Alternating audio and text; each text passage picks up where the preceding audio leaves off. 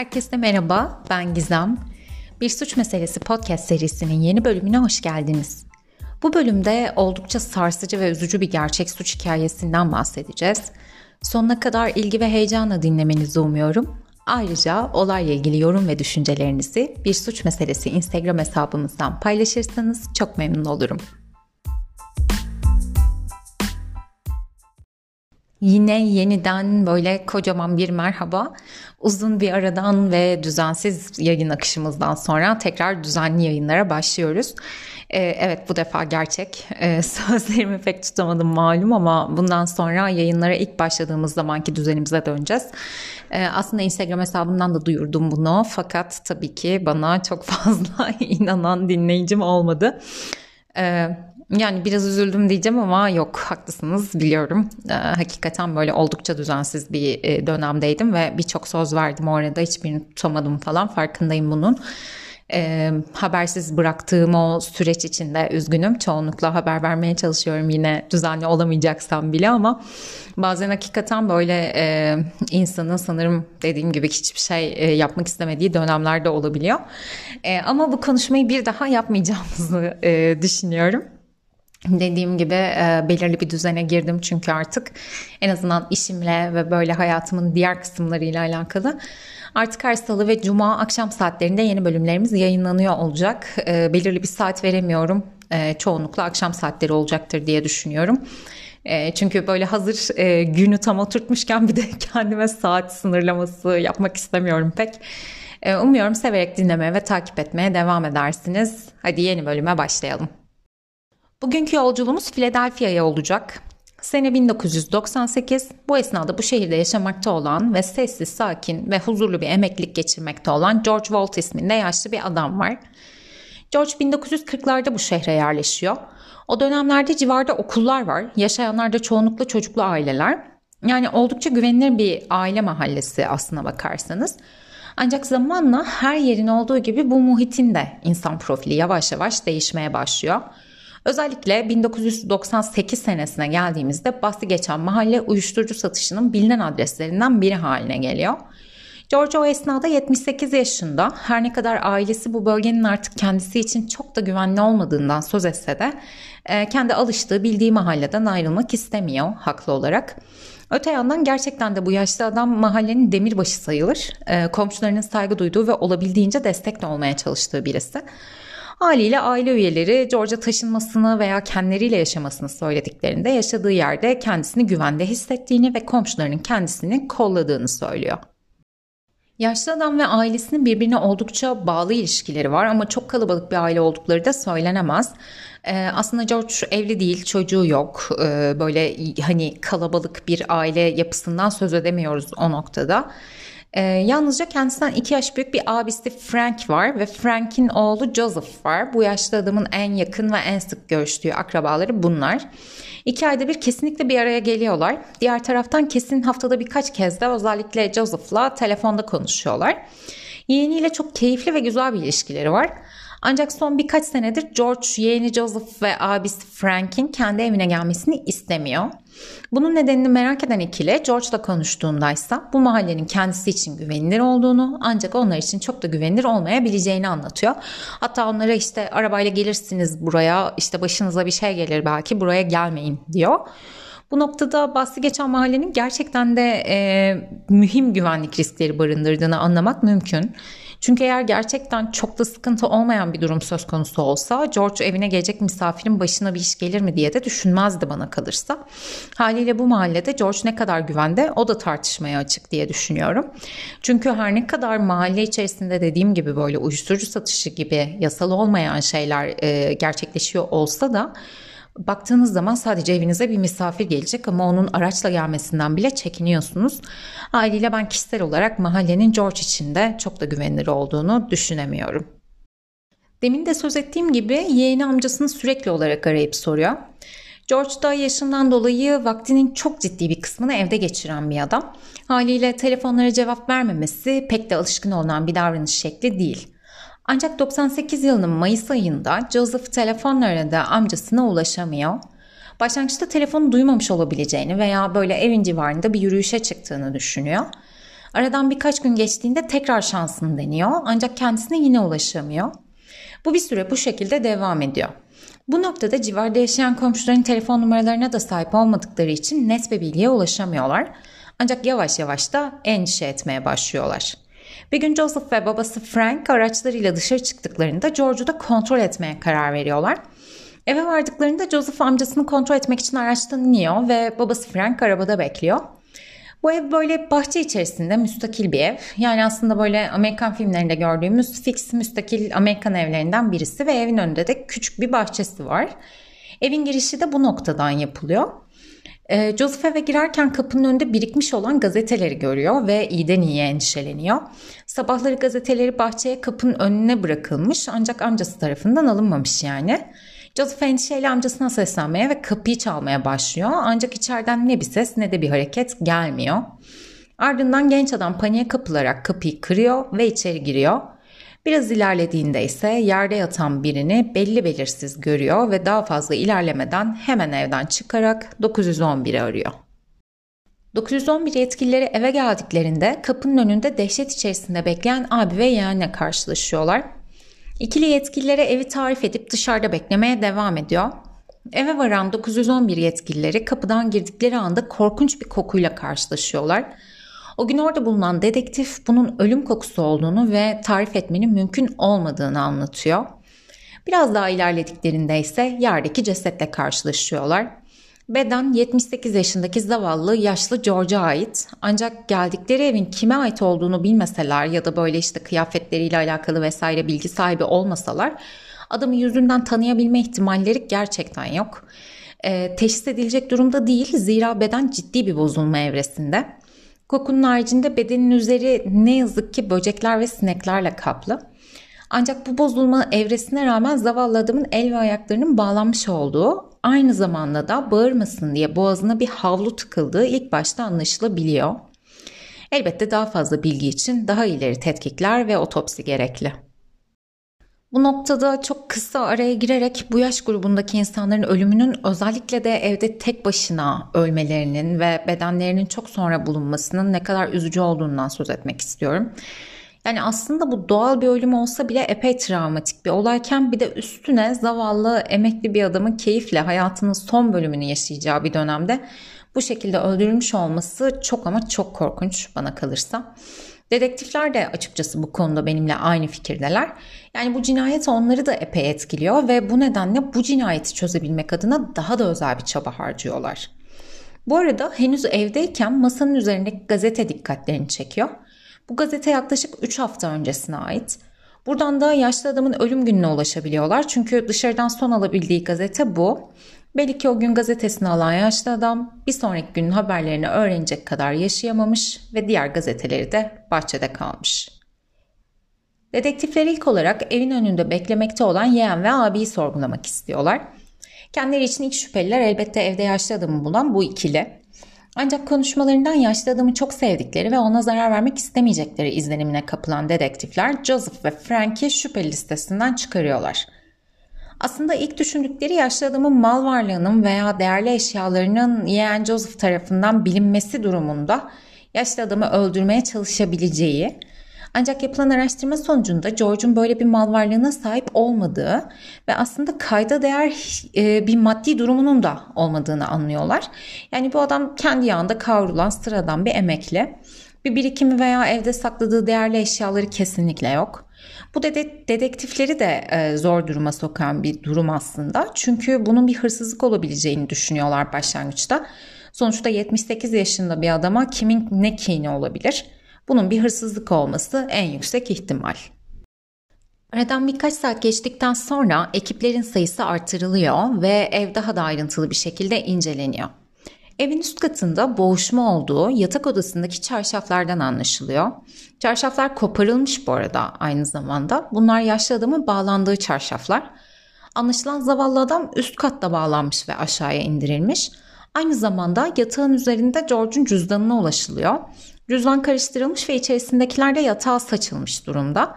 Yaşlı adamın kartlarından birinin eksik olduğu ve cüzdanda da hiç para olmadığı anlaşılıyor. Bunun üzerine hırsızlık ihtimali tekrar gündeme geliyor.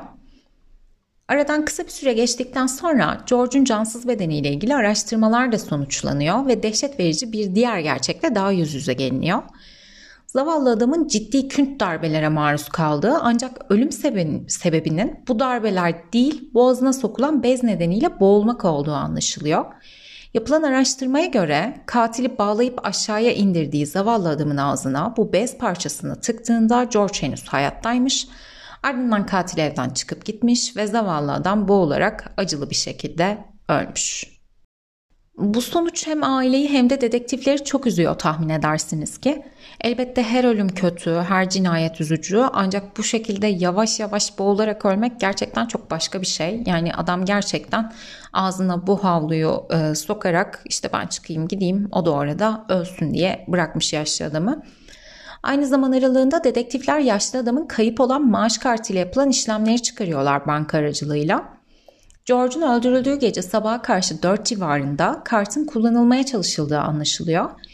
İşlem özetine göre ATM'den para çekilmeye çalışılmış ancak iki kez yanlış şifre girilmiş. Bu işlemden yaklaşık 30 dakika sonra ise tekrar ATM'ye gelinerek doğru şifre girilmiş ve hesaptan 400 dolar gibi bir meblağ çekilmiş. Elbette bu dedektifler için çok büyük bir gelişme.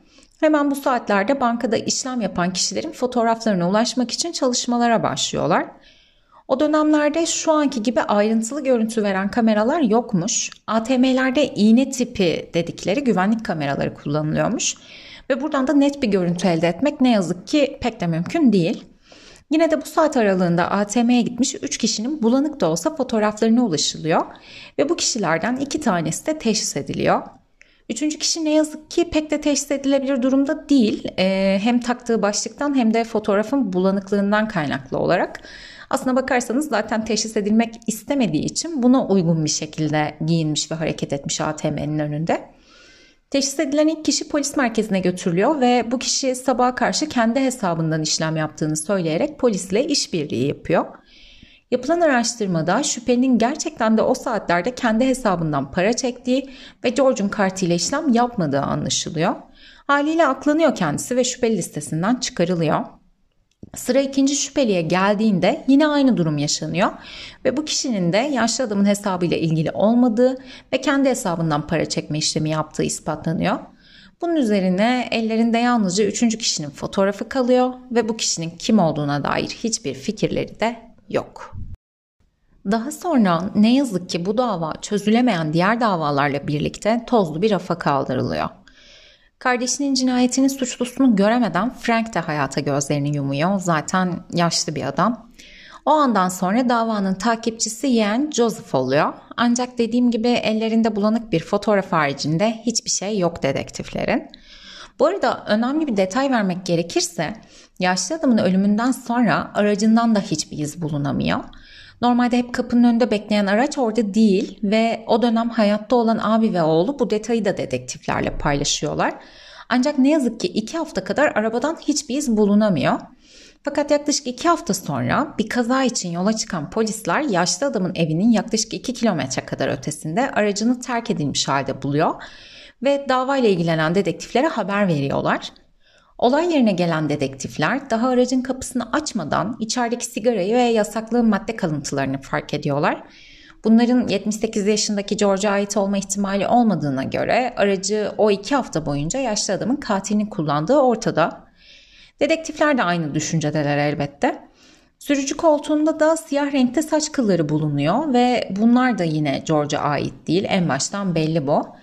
Hemen bu örnekler alınarak DNA analizi için laboratuvara gönderiliyor. Bu deliller ve DNA örnekleri varken neden dava çözülemeyen davalar içine girdi diye merak edebilirsiniz. Bunun sebebi yine maalesef ki o esnada senenin 1998 olması. DNA analizi ve DNA karşılaştırması var ancak bu karşılaştırmayı yapmak için yükleyebileceğiniz bir database yok. Yani suçluların kayıtlarına tutulduğu DNA bankası henüz o kadar yeni ki ellerindeki DNA buradaki kimseyle eşleşmiyor. Tüm bunlardan yaklaşık 3 sene kadar sonra yeni bir dedektif bu kapanmayan davalara bakılan birimin başına getiriliyor ve kendisi George Walt davasını tekrar açıyor. İlk işi ise civardaki komşularla yeniden görüşmek oluyor. Çünkü kendisinin düşüncesine göre o dönem korkmuş olan bir komşu fikir değiştirmiş olabilir veya olaylara karışmak istemeyen birisi vicdan azabı çekiyor olabilir. E, komşularla tekrar görüşülürken görgü tanığına yine ulaşılamıyor. Ancak gösterilen ATM görüntüsünü tanıyan biri çıkıyor. Kendisi bu kişinin Anderson kardeşlerden biri olduğunu ve bahsi geçen kişinin de şu anda bir suçtan dolayı gözaltında olduğunu söylüyor. Elbette dedektifler hemen giderek bu kişiyle bir görüşme ayarlıyorlar. Fotoğrafı gören genç bu fotoğrafı kendisine benzetmekte haklı olduklarını çünkü fotoğrafın kendisinin abisi Ramel'e ait olduğunu söylüyor. Elbette dedektifler hemen Ramel'i araştırmaya başlıyor. Elbette diğer kardeş de hala şüpheli ancak Ramel'in tam olarak George'un evinin karşısında yaşadığını fark ettiklerinde Ramel daha da dikkatlerini çekiyor. Yani Ramel eğer bu işin içerisindeyse yaşlı adamı rahatça gözetleyebilir ve o eve ulaşabilir durumda. Çünkü kendisinin karşı komşusu. Dedektifler Ramel'i evinde ziyaret ederek fotoğrafı gösteriyorlar. Ramel fotoğrafın kendisine ait olduğunu kabul ediyor ancak yaşlı adamın kartıyla işlem yaptığını kabul etmiyor. Ancak polisler işlemi yapan kişinin bu son fotoğraftaki kişi olduğuna eminler. Çünkü o saatlerde işlem yapan diğer iki kişi tamamen aklanmış durumda biliyorsunuz. Bunun üzerine Ramel'in üzerine gitmeye başlıyorlar ve Ramel sonunda yaşlı adamın kartıyla ATM'ye gittiğini kabul ediyor. Ancak kartı zorla alan kişinin kendisi olmadığını, bu olanlardan tamamen habersiz olduğunu söylüyor. Anlattıklarına göre Çeyrek Adam ismindeki biri ki anlaşıldığı üzere bu kendisinin takma adı Ramel'in yanına gelerek uyuşturucu almak istiyor. Ramel yasaklı maddeyi bu adama sattıktan sonra da birlikte ATM'ye gitmeyi teklif ediyor Çeyrek Adam. Sonra elindeki kartı ve şifreyi söyleyerek Ramel'i ATM'ye gönderiyor. Şifreyi yanlış girince Ramel çeyrek adama bilgi veriyor ve çeyrek adam çok sinirlenerek George'un evine gidiyor. Yaklaşık 10 dakika sonra evden başka bir şifreyle çıkıyor ve tekrar Ramel'i alarak ATM'ye gidiyor. Bu defa verilen şifre doğru çıkıyor ve Ramel çeyrek adamın isteği üzerine ATM'den 400 dolar çekiyor. Ramel'in ifadesini alan dedektifler araçtakilerle karşılaştırılmak üzere DNA vermeye gönüllü olup olmayacağını soruyorlar ve Ramel hiçbir sorun olmadığını, DNA testi için örnek vereceğini söylüyor. Ramel'den örnek alındıktan sonra hemen çeyrek adama ulaşmak için çalışmalara başlanıyor. Bahsi geçen çeyrek adamı bulmak pek de zor olmuyor. Bu arada ismi neden çeyrek adam diye epey merak etmiştim. Ee, bunun sebebi kendisinin telefon kulübelerindeki çeyreklikleri çalmasıymış. Zaten sabıkası da çeşitli hırsızlıklarla dolu. Dediğim gibi çeyrek adam bulunuyor ve dedektiflerin anlattıkları Ramel'in ifadesini kesinlikle yalanlıyor. DNA testi için örnek vermeyi kendisi teklif ediyor ve hırsız olduğunu, katil olmadığını belirtiyor. Kısacası ellerinde iki adam var ve bu iki adam da kendilerinden emin bir şekilde gönüllü olarak DNA testi için örnek veriyorlar. Haliyle yeni dedektifin de kafası haklı olarak epey karışık. Bir süre sonra DNA testi sonuçları geliyor ve arabadan alınan DNA ile çeyrek adamın DNA'sının eşleşmediği anlaşılıyor. Ancak bir eşleşme var. Tahmin edebileceğiniz gibi eşleşme olan kişi uyuşturucu satıcısı Ramel Anderson. Hemen Ramel'in evine gidiliyor ancak bir sorun var. Ramel DNA analizi için örnek verdikten sonra ortadan kayboluyor ve kimse Ramel'e ulaşamıyor. Aradan birkaç ay geçtikten sonra ise Ramel bir başka suç işlediği için gözaltına alınıyor ve dedektifler bu sayede kendisine ulaşmış oluyorlar. Genç adam bu suçu işlemediğini ancak yaşlı adamın arabasını kullandığını söylüyor. Ancak elbette kendisine inanıl, inanılmıyor. Bu arada inanılmıyor olmasının tek sebebi bu arabadaki DNA değil. Çıkan her yeni kanıt gerçekten Ramel'i işaret ediyor ve Ramel başta inkar ettiği her şeyi tamam evet o olmuştu ama e, ben George'a bir şey yapmadım diyerek e, savuşturmaya çalışıyor. Haliyle e, artık Ramel'in inanılır bir tarafı kalmıyor. Mahkemeye çıkarılan Ramel suçlu bulunarak müebbet hapis cezasına çarptırılıyor. E, fakat Ramel suçunu hala kabul etmiş değil. Hiçbir zaman suçunu kabul etmiyor. Ancak dediğim gibi e, her türlü delil eninde sonunda Ramel'i gösteriyor. Olayı araştırırken e, Ramel DNA analizi vermeyi kabul edince katilin olmadığından gerçekten emin olmuştum. Bu tarz davalarda mahkeme kararı olmadan gönüllü bir şekilde DNA örneği veren bir suçlu yok denecek kadar az çünkü. Sanıyorum nasıl olsa ortaya çıkacak olan bu suçtan kaçmak için zaman kazanmak istedi. Çünkü e, kısa bir süre içinde olsa dedektiflerin ilgisini başka birisine yönlendirdi ve zaman kazandı, güven kazandı aynı zamanda da.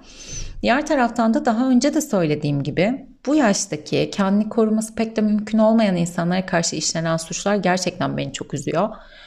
E, ve hatta hayvanlar, çocuklar ve yaşlılara karşı işlenen suçların cezalarının belki de diğerlerine göre çok daha caydırıcı olması gerektiğini düşünüyorum bu nedenle.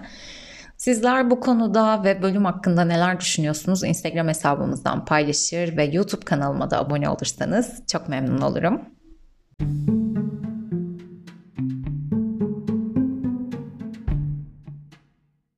Evet, bugün yaşlı bir adamın korkunç bir şekilde öldürüldüğü George Floyd davasını konuştuk. Umarım sonuna kadar ilginizi kaybetmeden dinlemişsinizdir. Bir sonraki bölümde tekrar görüşebilmek üzere. Herkese sevgiler.